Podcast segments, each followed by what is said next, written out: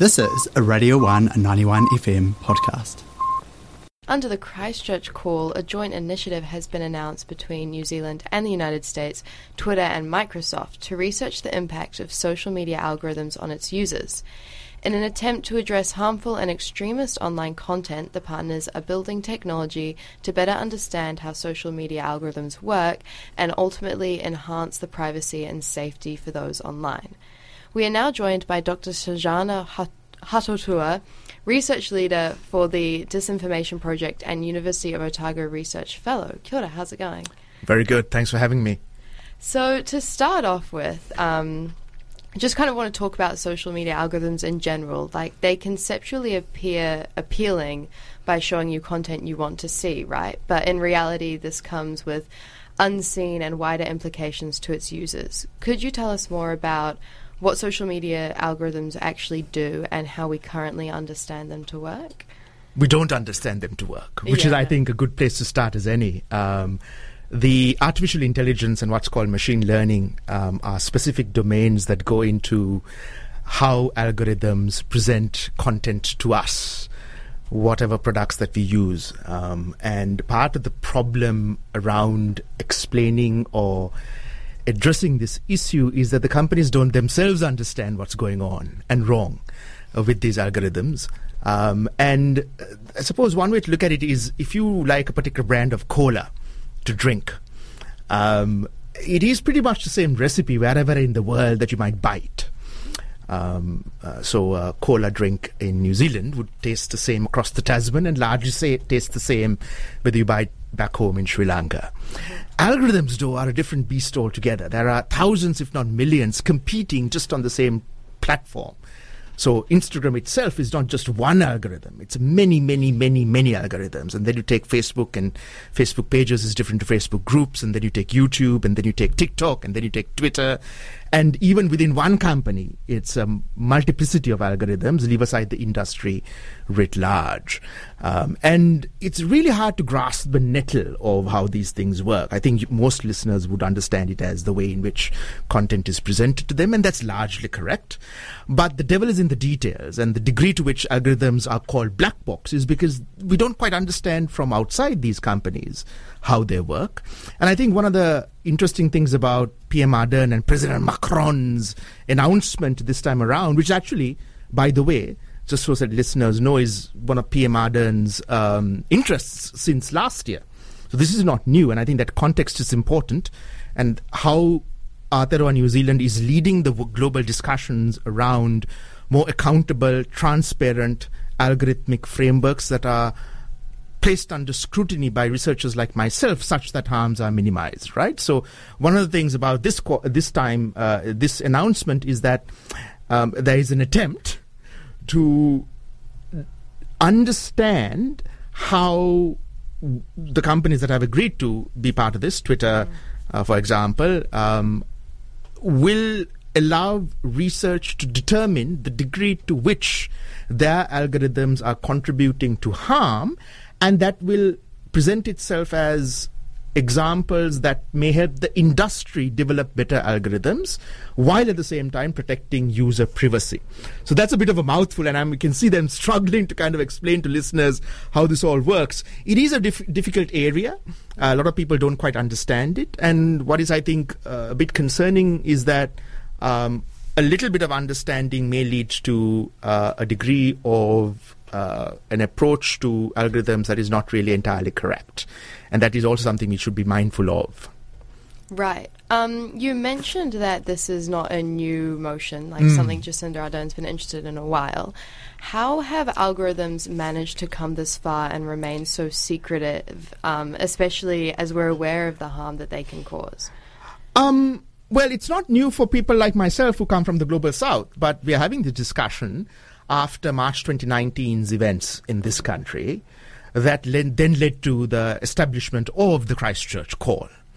Um, and I must say that because uh, the global north has been, in that sense, as a consequence of horrible, tragic events, um, late to the realization of the degree to which algorithms can contribute to hate, hurt, and harm and violent extremism that were evident in what Nobel Peace Laureate Maria Ressa calls the petri dishes of social media, which is her country, the Philippines, and other global South countries like my uh, like my home, uh, Sri Lanka, where it for over a decade it was evident that the fans of fury and a frothing, feverish, venomous, vindictive, violent discourse.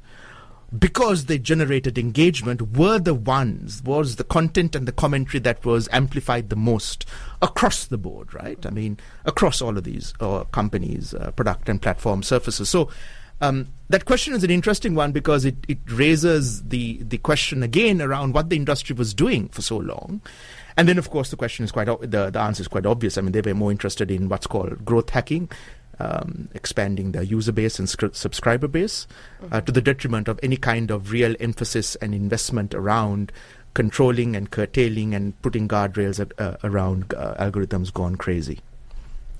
Turning more specifically to this new initiative, what will the software being developed under it ultimately look like or do when implemented? Well, it's not software really. I mean, the, the, reason why you call them black box is that you know you and I can't understand this. I mean, you have some of the brightest minds in the in in in in, uh, in the world um, it's it's mathematical, right? It's it's it's it's programmatic. So you're not going to get an app that um, uh, that helps you understand it. Um, uh, listen, some of the an easier way of looking at it is that you know some of the discussions are around giving users the degree to which they can control what they see, mm-hmm. Um, and uh, and also a degree of understanding why they see what they see. So part of that is already there. So if you click on an ad, for example, on Facebook or Twitter or Instagram, you can see why it was presented to you uh, that you fall under a particular demographic, that you fall under specific gender, that you have these interests, and that is why the ad was presented to you. So that's actually, uh, you know, somewhat of a recent development. Um, but the end goal of this actually is what you call back end. It's to help the companies themselves figure out before the, the content is presented to you, right. which is in a sense too late, right? I mean, the presentation of it is itself is the problem. Uh, and then it kind of helps them figure out, okay, um, this is what we understand to be mimetically harmful. This is what we understand to be going after a targeted or a protected community or a specific gender or a specific religion or a specific sexual identity or a specific, uh, specific language or a specific religious belief that might not be immediately evident to the software that the companies use to determine harmful content. And then you have this whole discussion about what is harmful content what is violent extremism. So it's not exactly software that the, that the initiative is, is, is looking at in that strict sense of the term, um, but it is what uh, is is powering what we consume on our news feeds that we are glued to 24 7. So it is actually fundamentally important because it shapes the perceptions of the world that we have. Um, but it's not necessarily going to result in anything that we can download and install on our smartphones that help us understand what is going on. Um, right, of course. So this initiative is also notably missing the big players mm. like Facebook and Google. Mm. what will this mean for the success of the project? Well, it's fundamental, right? I mean, that is the that, that is really the elephant in the room. Microsoft and Twitter are in the industry relatively small, right? Microsoft has LinkedIn. Uh, Twitter is uh, minuscule in comparison to. Uh, I think nearly 3 billion users now on Meta. So uh, all yeah. of Facebook's platforms, Instagram, pages, groups, uh, you know, the, the whole cornucopia of uh, product and platform surfaces. So it is absolutely fundamental that Meta and Facebook join the fold. Uh, and I'm rooting for PM Ardern and President Macron to convince them to join the fold. Mm-hmm. And I can see that in the resistance to joining the fold lies also an answer to, I think, what you're trying to get at, which is that the industry isn't used to this kind of scrutiny.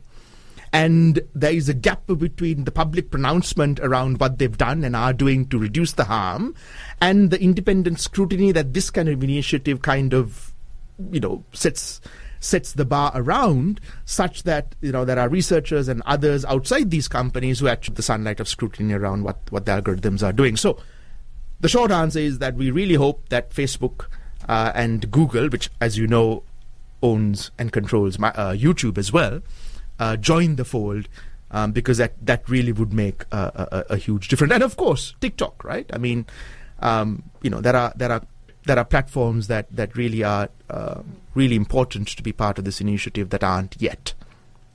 My last question for you today is um, Are you hopeful Hmm. about any real change happening in this area to reduce online radicalism? Um, I think uh, a cautious optimism uh, and a radical hope is essential when you do this kind of work. Um, let me also say that one of the things that we need to tackle is the elephant, another elephant in the room, which is Telegram, uh, which is this app platform and app surface that is not algorithmically uh, determined. Um, that is not part of the Christchurch call at all, will never be part of the Christchurch call, and is a hellscape for harmful content, um, you know, explicitly violent extremist material.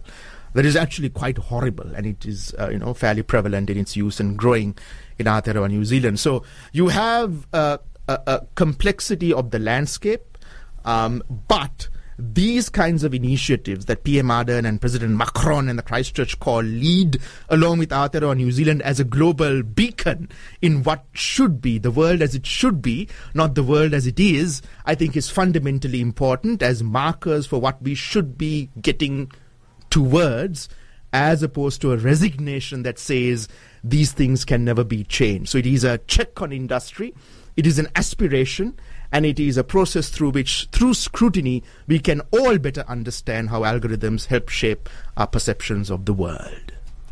Thanks for listening to Radio 191 FM podcast. All of our content lives online at r1.co.nz.